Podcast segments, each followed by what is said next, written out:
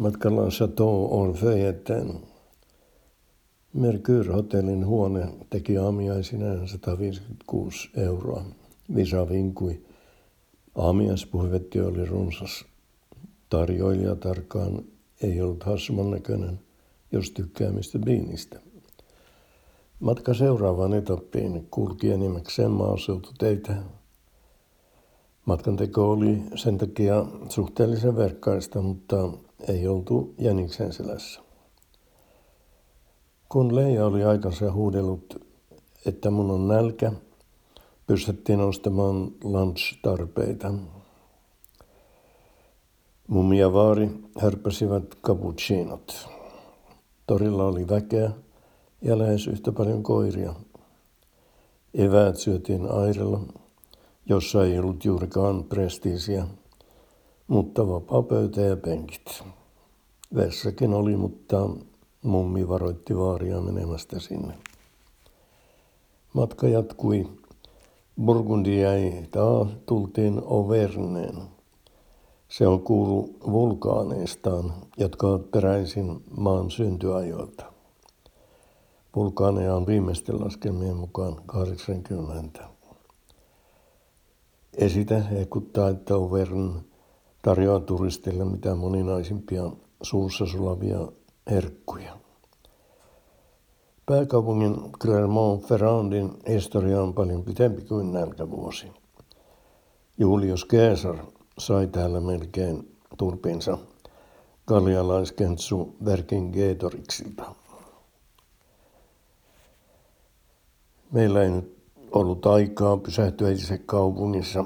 Hotelli odotti, tai ainakin me aloimme vähitellen odottaa sinne pääsyä. Hotelli sijaitsi lähellä Airea. Hotellissa oli rafla ja salon de thé, jossa voi juoda kahvia. Hotelli oli tunnin ajomatkan päässä Clermontista ilman pissataukoja. Orfeuilletessä oli linnomaisen päärakennuksen lisäksi orangerie, johon Sari Mauno ja lapset majoittuivat. Lähellä orangeriita oli uima-allas ja linnanmailta löytyi eläinkuntaa, lampaita, ainakin yksi ankka, eläkkeellä oleva hevonen, sen kanssa ystävystynyt aasi ja niin edelleen.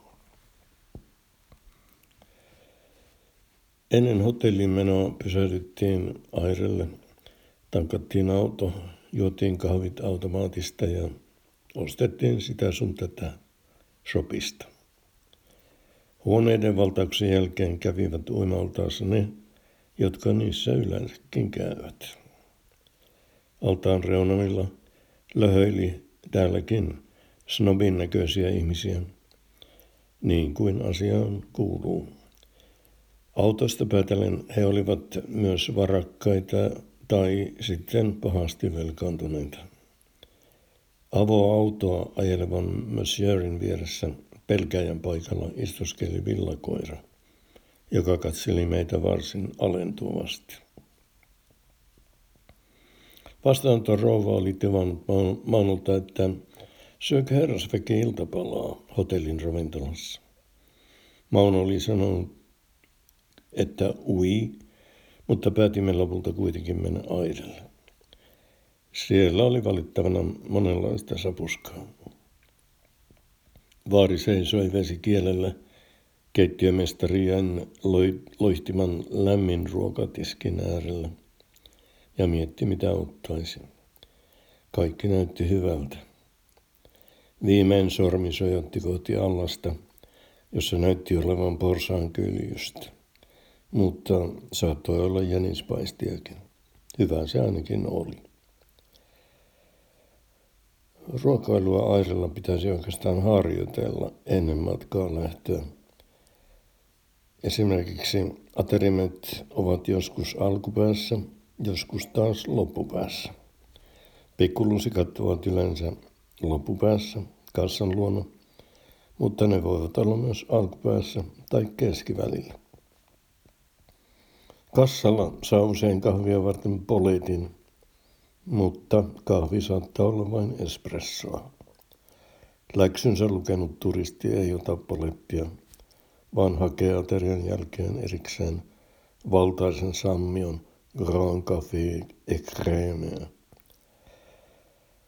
Syötyä käskyttelemme tovin airemailla, ihmetellen niille pystytettyjä kivipaaseja, jotka oli kai tuotu paikalle Asterixin kylästä.